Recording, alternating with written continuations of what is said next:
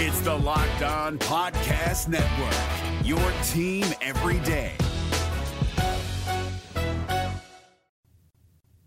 While it wasn't on Masson, the Orioles did have a spring training game that was televised on Tuesday. Shout out to the Pirates Broadcast Network. So I did get a chance to watch it, and I'm going to break down the O's loss to Pittsburgh, get you the 5 things you need to know, talk about Kyle Bradish's good start to spring training, and give some Orioles injury updates coming up on this episode of the Locked On Orioles podcast.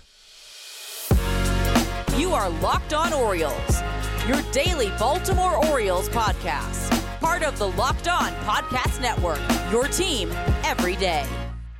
Hey there, Orioles fans. Today is Wednesday, March 1st, 2023, and welcome back in to the Locked On Orioles podcast, part of the Locked On Podcast Network, your team every day. As always, I'm your host, Connor Newcomb. And coming up on today's episode, we're going to take a look back at the Orioles' spring training game on Tuesday against the Pittsburgh Pirates, because finally, an Orioles spring training game was televised. Now, of course, it was not by Masson. They're only televising 4 games this spring, but AT&T Sportsnet Pittsburgh, which is the broadcast home of the Pirates, did televise the game, which means if you have MLB TV or some other means, you were able to watch the game on Tuesday afternoon, and I did so. So we're kind of going to get closer to what happens during the season here on this podcast. The 5 things you need to know from the Orioles spring training game against the Pirates. Then we'll key in on Kyle Bradish. He got the start and looked great in 2 dominant innings. And then there's a couple of Orioles spring training injury updates I want to get to at the end of the pod. But first, this episode of the Locked On Orioles podcast is brought to you by FanDuel Sportsbook, the official sportsbook of Locked On. Make every moment more. Visit FanDuel.com/LockedOn to get started today. And before we jump in, I did just want to thank you for making Locked On Orioles your first podcast listen of the day. You're free and available on all podcast listening platforms. And remember, we're here on YouTube as well. Make sure to like, comment, and subscribe to the Locked On Orioles YouTube page. And if you are a subscriber to Locked On Orioles, remember, you can win an Orioles giveaway. Now, I announced what the giveaway was on Tuesday's episode, but I'll do it again here. We have reached and surpassed 2,000 subscribers here on YouTube, and because of that, I'm going to be giving away the never-before-worn Orioles Hawaiian shirt. Now, I still do need to look up which Hawaiian shirt this is. This is either 2021 or 2019. I cannot remember correctly. It's out of the package, but it has not been worn yet. Orioles Hawaiian shirt, everyone's favorite giveaway. You can win the Orioles Hawaiian shirt. You just need to do 2 things. 1, you need to subscribe to the Locked On Orioles podcast on YouTube. And 2, in the YouTube comments of either this episode or any episode this week, tell me about your favorite thing about spring training. It could be a favorite memory if you've been to spring training or just your favorite feeling when spring training comes around. Leave it in the comments on any episode this week. We'll close the commenting Friday at midnight. Saturday, I'll make the drawing. And on Monday's episode, I will announce the winner of the Orioles Hawaiian shirt. So again, make sure to subscribe on YouTube. Leave a comment about your favorite thing about Orioles spring training, and you can be entered to win the Orioles Hawaiian shirt. And I thank you all so much who have subscribed already, who have been along this YouTube journey. It's been almost a year since the podcast went to YouTube, and we thank you so much for following along and making Locked On Orioles your first listen and your first watch of the day. For your first listen today, let's start with an Orioles spring training game. Final score, Pirates 7, Orioles 4 on Tuesday afternoon at the Pirates spring training facility. But as we've talked about, you know, the O's are 2-2 in 4 spring training games. The final score is not really at all what you look at from spring training. You're looking at individual performances. You're looking at how guys are ramping up, especially games that are in February, you know, the 4th game of spring training. You're also looking at, you know, roster bubble guys you're thinking about keeping around in AAA for depth and how they perform kind of batter to batter. So let's start with the 5 things you need to know from this Orioles spring training game. And for anyone new to the podcast, this is kind of how the pod works during the season. Once the regular season starts, if the O's played a game the night before, you'll get the 5 things you need to know. Then you'll get another big storyline from the game and then some other news or notes at the end of the pod. That's how this one's going to go. That's what you can expect a lot of the time during the season. So spring training for me here hosting the podcast as well. But the first thing you need to know from the Orioles spring training game on Tuesday is that Mike Baumann, I think, did himself some good in his outing on Tuesday. It was his first time taking the mound this spring. Now, he did not get a chance to start this game, but he did come in relief. He pitched the fifth and sixth innings, went two innings, allowing a run on one hit, three strikeouts and a walk. He did give up a solo home run and two hard hit balls through 38 pitches in his two innings of work. But again, it was just that one run, and generally he looked pretty good. It was a scoreless fifth. He did give up a run in the sixth inning as Nick Gonzalez, one of the Pirates' top hitting prospects, did take him deep. But in general, I thought Baumann looked good. And listen, Mike Baumann, I think, is one of the pitchers who is squarely on the opening day roster bubble right now. I think it could go either way. Now, he was helped slightly by the fact that Dylan Tate is injured and is going to miss at least all of April, which opened up a bullpen spot for the Orioles. And even though Baumann is certainly one of the 12 starting pitchers that Mike Elias has said, is in line to compete for the 5 rotation spots, he's still considered a starter. The Orioles used him as a starter for most of 2022. I just think the future for Mike Baumann in the majors is as a reliever. Now, it could be a swing guy, a multi-inning guy. I still think it also could be a one-inning guy, potentially. Let that big fastball and that curveball play up in those one-inning stints. But we still saw good stuff from Baumann in his two innings of work. And again, with him being on the bubble and with a spot opened up for a right-hander with Dylan Tate being injured, I think Baumann could fill into that spot. Again, he threw 38 pitches. Now, in general, Mike Baumann fashion, he was heavy on the fastball. 20 out of his 38 pitches were the four-seam fastball that was sitting 95 to 97 on the day. Impressive velocity on that pitch. And he did get 4 whiffs on that four-seam fastball. 7 whiffs in total on 38 pitches is a really, really good number. Now, he wasn't facing all the Pirates starters. Some of them were out of there when he was in the fifth and sixth innings. Then he went to the slider as well, which got a couple of whiffs too, and it's that really hard slider. He was 90 to 93 with that slider today. It was looking like a cutter at times. The big overhand curveball he threw a couple of times, and he mixed in one changeup out of his 38 pitches, but I thought he looked good. I thought he was in the strike zone, which sometimes can be a little bit of an issue for him. I thought he threw quality strikes,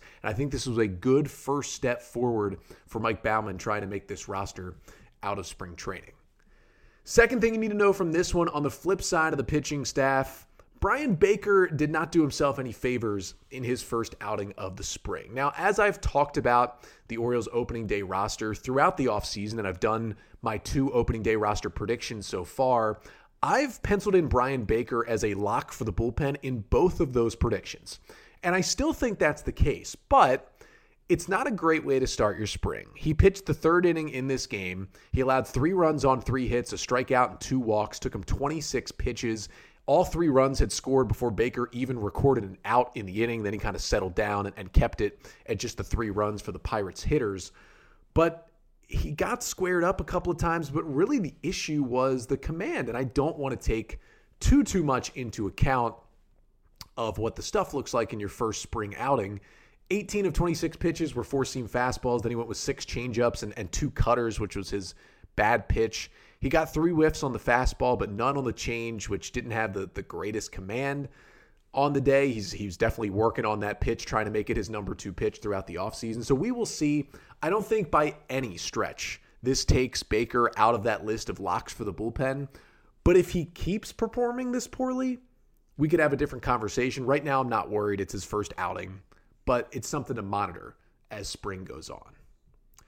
Third thing you need to know from this one is that Jordan Westburg was the Orioles star in this game. They scored only 4 runs in this one, and Westburg was the only guy who had a multi-hit game. Westburg starting the game at second base, going 2 for 3 with a double and an RBI in this one to help the O's kind of stay in this game. 2 hard hit balls for Westburg. His single was 108.1 miles per hour off the bat. His double was 101.3 miles per hour off the bat.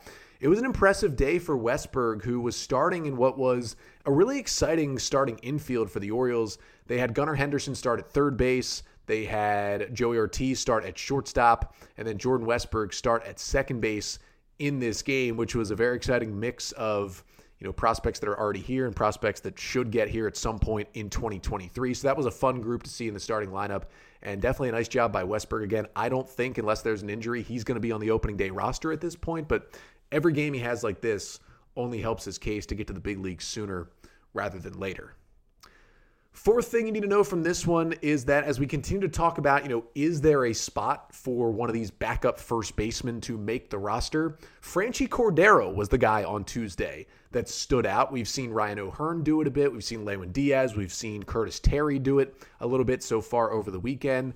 But Tuesday was the day for Franchy Cordero. Now, he did only have one hit. He was 1-for-3, did have 2 strikeouts, but the one hit was a home run in this game. Cordero going deep in the 6th inning. It was a 2-run shot, 100.2 miles per hour off the bat, 386 feet to just to the left of dead center field for a 2-run homer, just barely got over the wall out there. And this is what he's going to do. He had 3 at-bats. He struck out twice, and he hit 1 home run. That's pretty much been the Franchy Cordero story, especially in AAA throughout his professional career. He's got to hit more homers to get himself on the roster, but a good start for Cordero. And the fifth and final thing you need to know from this one is just we had a quirky, funny spring training thing on Tuesday. Now, the Pirates were the home team. They were leading 7-4, and they got the final out at the top of the 9th inning to presumably win the game 7-4, and the umpires came together, started walking off the field, and then you saw Pirates manager Derek Shelton and Orioles manager Brandon Hyde get together in front of the O's dugout, started chatting, and all of a sudden they decided, well, it's spring training, it doesn't count, let's still play the bottom of the 9th, despite the fact that the O's had lost. Now you're wondering, why did they do that? Well, it's a chance for the Orioles to get another pitcher into the game who they wanted to throw, but just couldn't get him in because there was no bottom of the 9th. So the O's were able to get their first look at Ofredi Gomez. He was one of their minor league signings, right-handed reliever this offseason, and did throw a scoreless bottom of the 9th inning, which won't even show up in the MLB.com box score, but I watched it happen. The Pirates broadcast did carry that bottom of the 9th. A nice job by Gomez. His stuff looked solid, and he did put up a 0 in the bottom of the 9th inning, but what a quirky spring training thing. The umpires were literally gone. They just played the inning without any umpires, and it went smoothly, and then they finished the bottom of the 9th, and they all went home. One of the reasons you just gotta love spring training. But going from the end of the game to the beginning of the game, I didn't mention Kyle Bradish because I wanted to talk about him in full in the second segment. He started this game, made his spring training debut, and he was dominant. Coming up next, we'll break down the 2 innings from Bradish, how good he was, how good he could be, and if he is a lock for the opening day rotation. But first, this episode of the Locked On Orioles podcast is brought to you by FanDuel Sportsbook. The midway point of the NBA season is here, and now is the perfect time to download FanDuel, America's #1 sportsbook. Because new customers get a no-sweat first bet up to $1,000. That's bonus bets back if your first bet doesn't win. So just download the FanDuel Sportsbook app. It's safe, it's secure, and it's super easy to use. Then you can bet on everything from the money line to point scorers to threes drained. And when I look at the FanDuel app right now, if Anthony Davis is healthy, I'm just taking Anthony Davis over points scored every single night because with LeBron now out for a couple weeks for the Los Angeles Lakers, they're going to go to that number 2 option a lot more. Anthony Davis can score a lot. Take the over on points every night. And plus, FanDuel even lets you combine your bets for a chance at a bigger payout with a same-game parlay. So don't miss the chance to get your no-sweat first bet up to $1,000 in bonus bets when you go to FanDuel.com/LockedOn. That's FanDuel.com/LockedOn to learn more. Make every moment more with FanDuel, an official sports betting partner of the NBA. So the Orioles did fall to the Pirates 7-4 in Tuesday afternoon's spring training game, but that's not what important. What was important is that the game was televised, not by Masson, but by AT&T Sports in Pittsburgh, and we got to watch a spring training game on Tuesday. And really, the #1 shining light for the Orioles in this game was Kyle Bradish, who was donning his new number. He changed from number 56 to number 39 this offseason, and kind of picked up right where he left off at the end of last season with his first spring training start. He goes 6 up, 6 down in the 2 innings he faced the Pirates lineup. Now, again, it wasn't even all the Pirates starters, and all the Pirates starters are pretty bad, so it's not like he was facing a very good lineup, but 6 up, 6 down with 2 strikeouts, just 26 pitches through his 2 innings. Bradish looked really, really good. I mean, the fastball was 95 to 96. It averaged 95.8 miles per hour on his 4-seam fastball. That pitch averaged 94.6 miles per hour last season. Think about that. Usually guys in their first spring training start, especially when it comes in February, are generally not built all the way up to the velocity that you're going to see, you know, in April or May. But the fact that Bradish was up more than 1 mile per hour on his average fastball velo from last year in his first spring training start tells me that he could be averaging 96, 97 on that fastball once he gets into the full groove in the middle of the regular season. And that's exciting because Bradish already threw hard and was effective last year, but throwing even harder is only going to help. And Bradish was able to throw all five of his pitches. You know, he only threw 26 offerings because he was so efficient on Tuesday, but we did get at least a sneak peek at all five pitches. It was 7 four-seamers, 6 sinkers, 6 sliders, 6 curveballs, and 1 changeup for the 26 pitches that Bradish threw.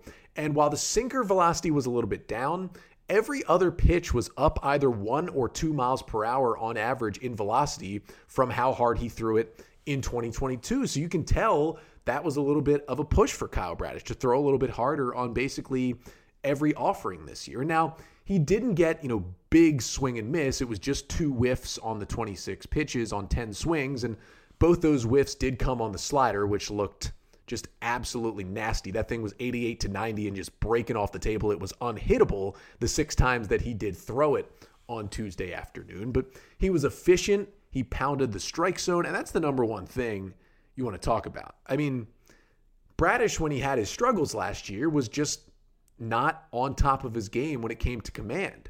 But he was pounding the strike zone in these 2 innings. The velocity looked good. The stuff looked good. He was getting swings and misses. He was throwing strikes.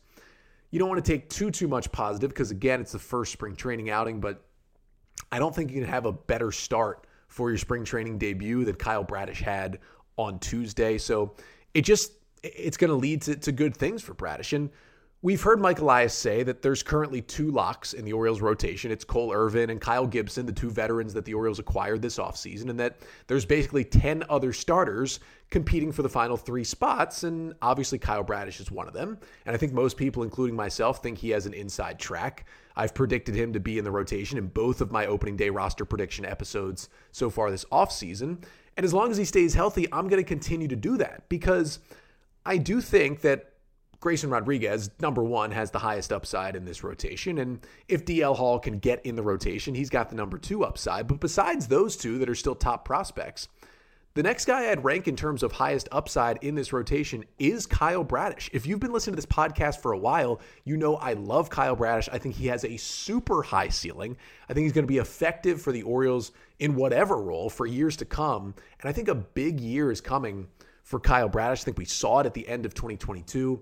And although Mike Elias won't say he's a lock, I think personally Bradish is a lock for the opening day rotation. I think if the Orioles really wanted to, they could give him opening day. I do think they'll probably give it to either Irvin or Gibson just to have a veteran go out there and do it, but we're going to see Bradish early in that rotation. He's going to throw some innings. They're going to build him up even more this year. I think it's going to be a fun year for Kyle Bradish, and this was a great start for him on Tuesday. But the final thing I wanted to get to, a couple of injury updates on the Orioles that have come out over the last few days. And to be honest, after the Orioles pitchers and catchers reported to camp and we got all this bad news about pitcher injuries, these most recent injury updates are pretty positive. So let's finish out the pod on a more positive note coming up next. So as the Orioles continue to play spring training games, their 4th was on Tuesday. You always know that there's going to be injuries. Guys get hurt, whether they get just a little banged up and come out of the game, play the next day, or they sit for a week or whatever it may be. You do want to be extra careful with guys in spring training. And as we saw, there was already a major injury to a World Series contender in spring training this week. Gavin Lux, sliding into third base, tears his ACL, was set to be a starting infielder for the Dodgers. Lux is now out for the 2023 season. We'll probably see the Dodgers make a move over the next couple of days. They're lucky that they had already traded for Miguel Rojas this offseason to kind of fill that role. But you see it in spring training sometimes. And when the Orioles pitchers and catchers reported, we learned immediately that Dylan Tate had that forearm strain and was going to miss at least all of April, and it could be more. And we knew that Félix Bautista was ramping back up, and DL Hall was dealing with a little bit of a back issue. And we've heard about Nick Vespi's hernia surgery that could keep him out for opening day. So It kind of seemed like doom and gloom when pitchers and catchers reported injury-wise, but at this point, we're getting more positive news on those injuries. Let's start with two people I mentioned and with DL Hall. Basically, since he's been in camp, although he hasn't thrown in a spring training game yet, he's basically said he's good. He said it's nothing too crazy. He felt it, a little bit of a tweak. He rested it. He started throwing again, and he seems to be fine. Now, the Orioles seem to be ramping him up to be a starter, which means he was still delayed because of that back issue. I just think all of this is leading up to Hall maybe being in the AAA Norfolk rotation to start the year instead of being in the Orioles bullpen like I've predicted in the past. We'll see how it works out, but he still does seem to be healthy. Félix Bautista seems to be pretty healthy as well. Through earlier this week, they said he threw at about 80 to 85%, and the Orioles said he's right on track. His pitching was very encouraging, and he seems to be good to go. And Bautista said, and the Orioles have said, he would like to get in 4 or 5 spring training games before declaring that he is ready. Well, he hasn't pitched in one yet, but there's still a whole month of games to go. And I think he's on track, it looks like, to throw in 4 or 5 games. And if I had to bet on it right now, I would bet that Bautista is healthy and on the opening day roster for the Orioles, which is a huge boost, especially when they'll be without Dylan Tate, their most trustworthy reliever. You can at least have your best reliever in Félix Bautista, it looks like, be healthy. Couple of other injury news. Anthony Santander did leave Monday's game against the Rays after he was hit by a pitch on the knee. Now, it was not a fastball, but Santander said it hit him in the right spot, or I guess the wrong spot, really. He did get x-rays on the knee. They were negative. And funny enough, Santander, as he saw the media approaching him on Tuesday morning to ask about the knee, he immediately said that he was fine. He said it's just a bruise. They did give him the day off Tuesday, but it looks like Santander will be back in the lineup today on Wednesday and is all good, nothing to worry about, and should be, heading out really next week to join Team Venezuela for the World Baseball Classic. We have not seen Ryan Watson pitch yet. He is a non-roster invitee, was the Orioles minor league pitcher of the year in 2022. The right-hander apparently dealing with some neck soreness, which is why he has not appeared in each of the Orioles' first 4 spring training games, but doesn't seem like anything too serious. Again, Watson, a guy who's certainly going to start the year in AAA Norfolk. Don't think he has a chance to make the opening day roster, but could be a piece for the Orioles at some point this season, but hopefully he's all good. And the final update was on Gunnar Henderson. I think a few people were wondering why Henderson did not appear in the Orioles' first 3 spring training games.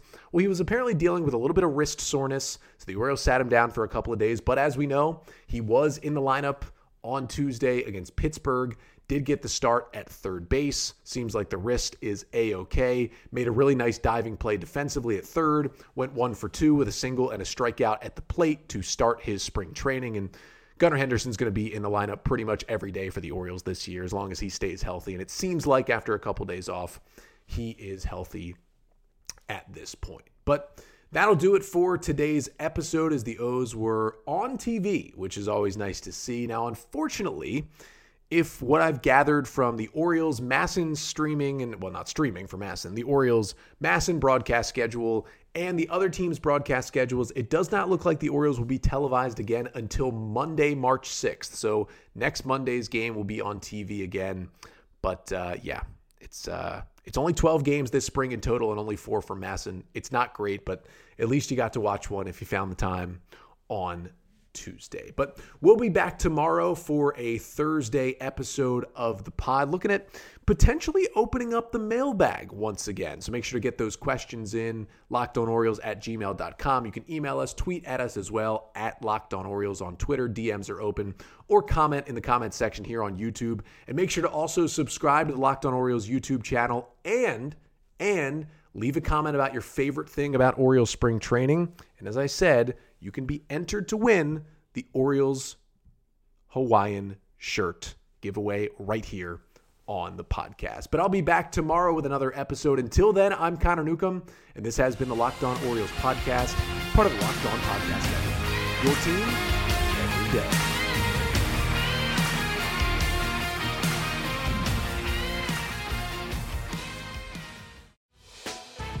Hey, Prime members, you can listen to this Locked On podcast ad-free on Amazon Music.